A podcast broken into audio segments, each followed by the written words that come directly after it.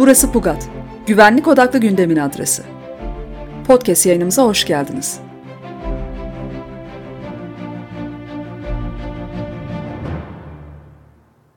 Bir sayısal İslam pragmatizmi, dönüşüm ve kadrolaşma yazısıyla Söz Erdal Turna'da.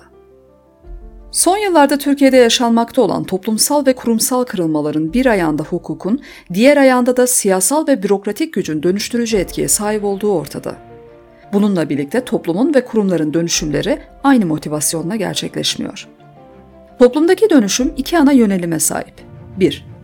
Örneği her milletin geçmişinde görüldüğü üzere öncelikle ideolojik dayanaklardan yoksun, duygusal bir milliyetçilik refleksi. 2 toplum hayatına etki eden ve hemen her konuda ortaya çıkan ani ve dağınık duygusal refleksler bütünlüğü. İktidar erkini elinde bulunduran politik aktörlerin pragmatik politikalarla toplumun nabzını tutma ve ona yön verme becerisi çoğunlukla bu iki kanaldan beslenmekte. Hukuksa geniş halk kitleleri nezdinde teknik, muğlak ve ürkütücü yapısı itibariyle bu politikanın destekleyicisi olarak işlev görüyor. Kurumsal dönüşümün ideolojik bir farklılaşmayla gerçekleşmesi için tahammül sınırlarını zorlayacak bir zamana ihtiyaç vardır. Fakat pragmatik ve popülist siyasetçiler bu sabrı göstermek istemezler. Çünkü onların ideolojik olarak ortaya koyabilecekleri bir doktrinleri ya da sırtlarını dayayabilecekleri tutarlı düşünsel bir altyapıları yoktur. Bu konumdaki siyasetçiler için kurumsal dönüşümü sağlamak adına en işlevsel yöntem bürokratik hamlelerle manevra alanını genişletmek ve bu alan içerisinde yandaş kurumsal kadro yapısını tesis etmektir. Bunu gerçekleştirebilmek için iktidar buyruğuna boyun eğmiş bürokrasi ve bu buyruğa hizmet etmek üzere dizayn edilmiş hukuk aktörleri muhteşem imkanlar oluşturabilirler. 15 Temmuz bürokrasisi ve 15 Temmuz hukuku olarak adlandırabileceğimiz mekanizmalar sayesinde iktidar gücünü elinde bulunduranlar, toplumda ve devlet kurumlarında arzu ettikleri dönüşümü hızla gerçekleştirmenin pratik yöntemlerini devreye soktular.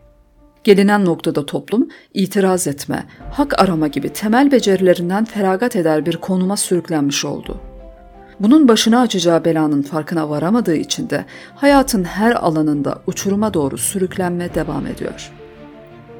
Kurumlarsa liyakatin ve kurumsal birikimlerin etkin kullanımına dair yetenekleri unutmaya zorlandılar. Halka hizmet anlayışının yerine baştakine hizmet anlayışı ikame edildi. Hukuku işlevsel bir sopa olarak kullanan iktidar korkutabildiklerini biat ettirdi ve bir müddet daha onlarla yola devam etmeye karar verdi.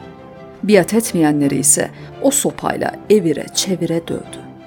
İdari ve adli mevzuat esnetilerek operasyonel bir hüviyet kazandırıldı ve soruşturmalarla, açığa almalarla, meslekten ihraçlarla kurumsal dönüşüm için ihtiyaç duyulan manevra alanı alabildiğine genişletildi.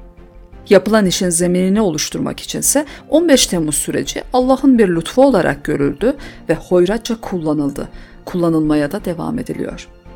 kamuoyuna yansıtılmaya çalışılan görüntü FETÖ ile mücadele ediliyor şeklinde olmakla birlikte meselenin arka planında çok farklı motivasyonlar olduğunu artık daha açık bir şekilde görme imkanına sahibiz.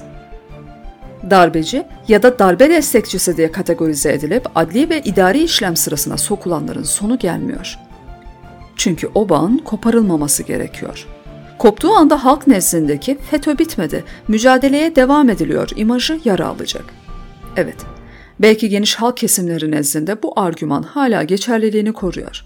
Fakat ülkede yaşanan siyasal, ekonomik ve toplumsal gelişmeleri okuma gayretinde olan kesimler için yapılmakta olan işin adı çoktan kadrolaşma olarak kondu bile. Öyle ya da böyle. Beğenelim ya da beğenmeyelim, ortada bir gerçek var ki Erdoğan ya da AKP iktidarı idari yönetim mekanizmasından güvenlik bürokrasisine, oradan da sivil toplum teşekküllerine kadar geniş bir yelpazede bu kadrolaşma içini kotarmak için ciddi çaba harcadı. Bu emellerinde de ne derece başarılı oldukları ayrı bir konu. Burada bizi ilgilendiren husus bu kadrolaşmanın devletin genetik kodlarında ve teamüllerinde oluşturduğu tahribatın seviyesi ve bunun nasıl tadil edilebileceğine dair bir projeksiyon oluşturup oluşturamayacağımızdır diyor Erdal Turna.